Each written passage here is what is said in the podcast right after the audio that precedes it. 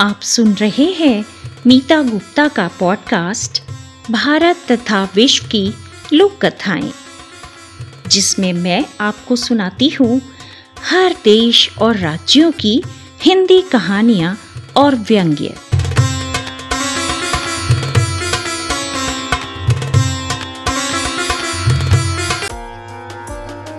नमस्कार साथियों, मीता गुप्ता के पॉडकास्ट में आपका स्वागत है। आज की लोक कथा आंध्र प्रदेश की लोक कथाएँ से ली गई है, जिसे चिल्ड्रंस बुक ट्रस्ट ने प्रकाशित किया है, और वाचन है मीता गुप्ता का। तो आइए कहानी सुनते हैं, जिसका नाम है रमन्ना ने पकड़ा चोर। सैकड़ों साल पहले आंध्र प्रदेश के एक छोटे से गाँव में सुबन्ना और मुतिया लम्मा नाम के निर्धन पति पत्नी रहते थे। सुबन्ना के पास एक मामूली घर, थोड़ी सी ज़मीन और कुछ भेड़े थीं। गरीब थे, लेकिन खुश रहते थे। दोनों के जीवन में एक कष्ट था। उनके कोई संतान नहीं थी। वे भगवान से प्रार्थनाएँ करते और मंदिरों में जाते। उन्होंने कहाँ कहाँ मन्नत नहीं मांगी, कहाँ कहाँ के तीर्थ नहीं किए, मगर उनके संतान नहीं हुई। एक बार वे भद्रचलम के मंदिर पहुँचे। उन्होंने भगवान राम के सामने आस रखी कि उन्हें पुत्र प्राप्ति हो, जिसका नाम वे राम के नाम पर रखें। जंगल के रास्ते अपने गाँव लौटते समय उन्हें रास्ते में एक बच्चा पड़ा मिला। काफ़ी देर तक बच्चे के पास किसी को भी ना पाकर पति पत्नी ने समझा कि भगवान ने उनकी प्रार्थना सुन ली है। वे बच्चे को अपने साथ ले आए और उसे अपने बेटे की तरह पालने लगे और उसका नाम रखा रमन्ना। दुर्भाग्यवश रमन्ना से उन्हें निराशा मिली। धीरे धीरे उन्हें पता लगा कि वह मूर्ख है। न उसे पढ़ाया जा सकता था, न ही सिखाया जा सकता था। सुबन्ना उसे भेड़े चराने के लिए भेजने लगा। गाँव के लड़के उसे चिढ़ाते और परेशान करते थे। एक दिन किसी ने रमन्ना की भेड़ें चुरा ली। हार कर सुबन्ना ने ठान लिया कि वह उसे अपने पुत्र के रूप में नहीं अपना सकता। बेचारा रमन्ना भटकता हुआ गाँव के काली मंदिर पहुँचा। रोते हुए देवी से याचना करने लगा कि अपने खड़ग से वह उसका जीवन हर ले। तभी एक चमत्कार हुआ। उसके दुख से विचलित हो देवी ने उससे कहा कि उसे संसार छोड़ने की कोई आवश्यकता नहीं, क्योंकि वह उसमें अपूर्व ज्ञान और बौद्धिक क्षमताएँ डाल रही हैं। देवी ने बताया कि जल्द ही वह अपनी विशेषताओं के लिए पहचाना जाएगा। दूर दूर से लोग उसके परामर्श लेने आया करेंगे। और ऐसा ही हुआ भी। आज भी लोग उसकी बुद्धिमता और न्याय की कहानियाँ सुनाते हैं। चूँकि रमन्ना सबके साथ शिष्ट व्यवहार करता था इसलिए वह मर्यादा रमन्ना के नाम से जाना गया। पास के ही एक गाँव में रामी सेट्टी नाम का कपड़े का व्यापारी रहता था। उसका व्यवसाय काफ़ी फल फूल रहा था। समय रहते उसने बहुत धन भी जमा कर लिया। निवेश करने के लिए उसने चार कीमती रत्न खरीद लिए और इन्हें एक संदूक में छिपा दिया। राम सेट्टी के चार पुत्र थे। समय के साथ अब वह बूढ़ा हो रहा था। बीमार भी रहता था। उसकी आयु पचहत्तर वर्ष से अधिक हो रही थी। वैद्यों ने बताया कि वह अधिक जीवित नहीं रह पाएगा। एक दिन रामी सेट्टी ने अपनी पत्नी और चारों बेटों को बुलाया और उन्हें बताने लगा। हमारे पूर्वज कपड़े के माने हुए व्यापारी थे। अपने पिता के साथ मैं भी इसी काम में लग गया। हमने खूब परिश्रम किया और सफलता भी हासिल की। पता नहीं मैं कितने दिन और जीऊँगा। तुम्हें इसलिए बुलाया है कि तुम खजाने के इस संदूक को देख लो। इसमें कुछ रुपए, जेवर और चार बहुमूल्य रत्न हैं। तुम्हारी माँ बूढ़ी हो चली है, उसका भी ख्याल रखना। सभी परिवार के मुखिया को बड़े ध्यान से सुन रहे थे।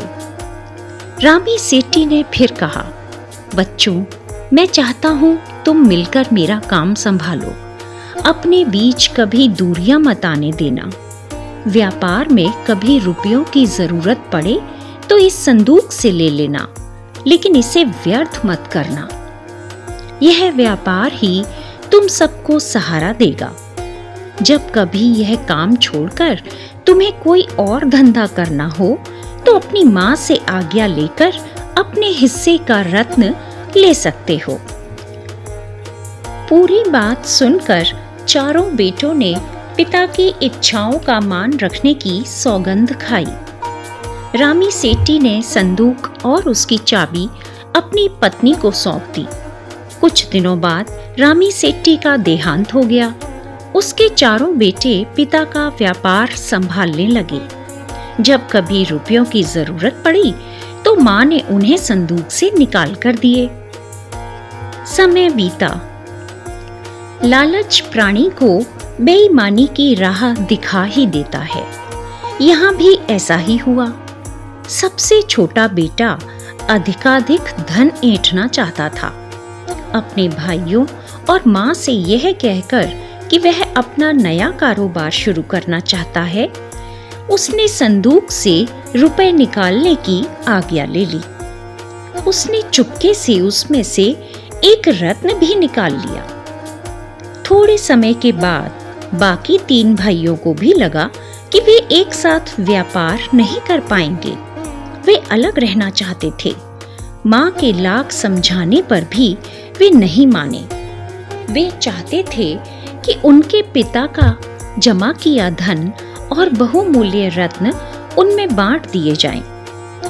जब संदूक खोला गया तो उन्हें तीन ही रत्न मिले। काफ़ी ढूँढने के बाद यह साफ़ हो गया कि एक रत्न कम था। चारों भाई झगड़ पड़े।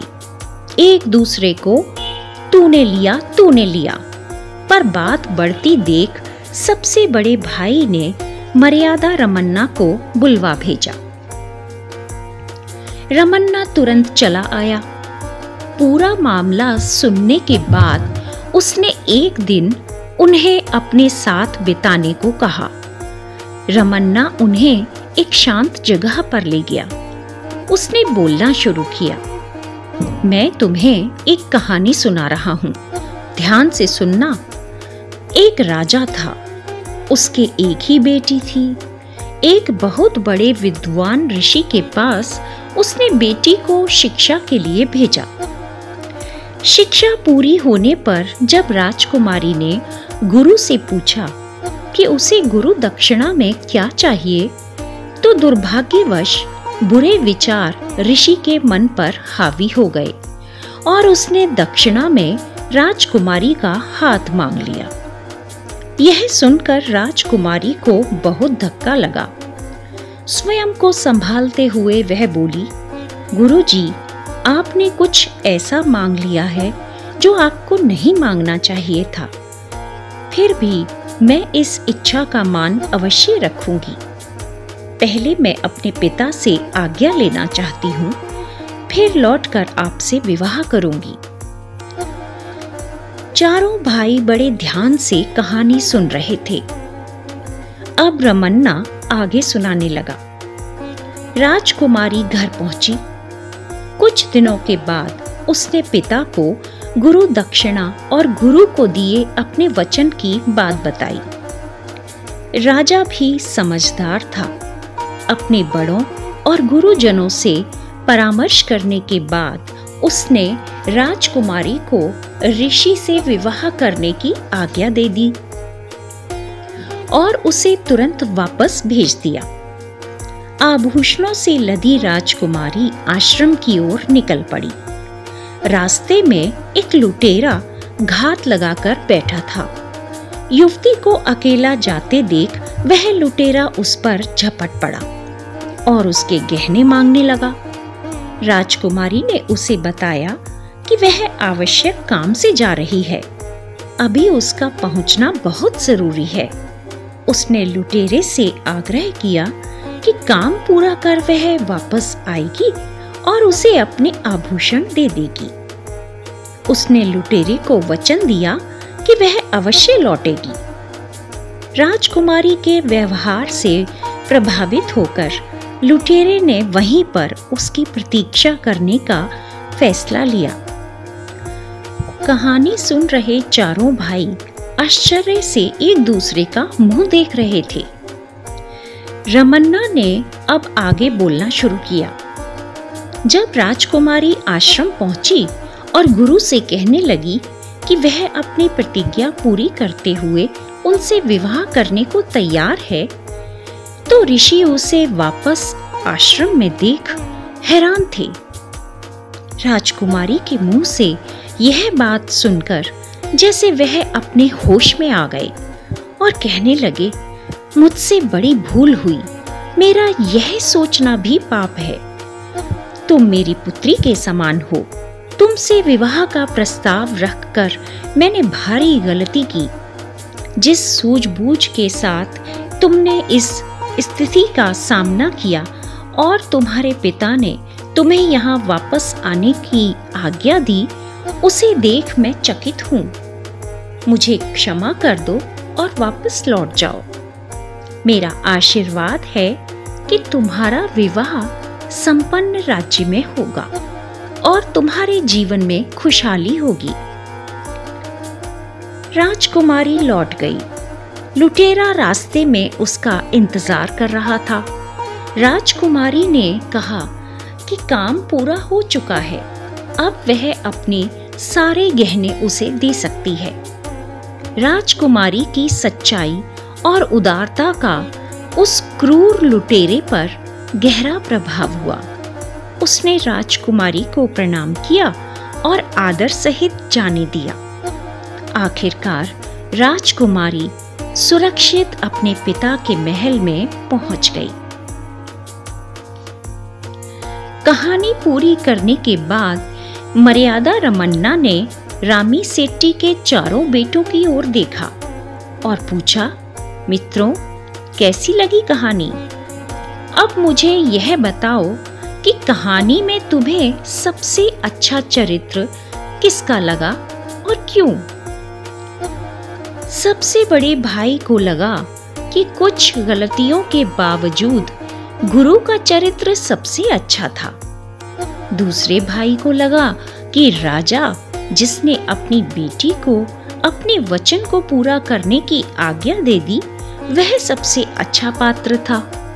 तीसरे भाई के अनुसार राजकुमारी का चरित्र सबसे अच्छा था जिसने गुरु और लुटेरे दोनों के साथ की हुई प्रतिज्ञा निभाई। चौथे भाई ने कहा कि लुटेरा सबसे अच्छा था, जिसने राजकुमारी के गहनों को उस समय छोड़ दिया जब वह उन्हें आसानी से ले सकता था। चारों भाइयों के विचार सुनने के बाद मर्यादा रमन्ना आश्वस्त हो गया था कि सबसे छोटे बेटे ने ही वह रत्न चुराया है। उसे विश्वास था कि चोर लुटेरों के लिए भाईचारे की भावना उसी व्यक्ति के मस्तिष्क में पनप सकती है, जिसने स्वयं कभी चोरी की हो और जिसके मन में चोर हो। रमन्ना ने सैनिकों से चौथे भाई की शिकायत कर दी। वह चौथा बेटा डर गया। उसने तुरंत अपना अपराध स्वीकारा और रत्न लौटा दिया। अब वह क्षमा याचना के लिए गिड़गिड़ाने लगा। तब रमन्ना नरम पड़ गए और उसने चौथे भाई को माफ़ कर दिया। इसके बाद चारों भाइयों ने अपने हिस्से का धन और रत्न लेकर अपना व्यापार करना शुरू किया। उन्होंने खूब तरक्की की और धनवान बने। लोग मर्यादा रमन्ना की प्रशंसा करते नहीं थक रहे थे कि कितनी जल्दी और आसानी से उसने रामी सेट्टी के पुत्रों का झगड़ा निपटा दिया था।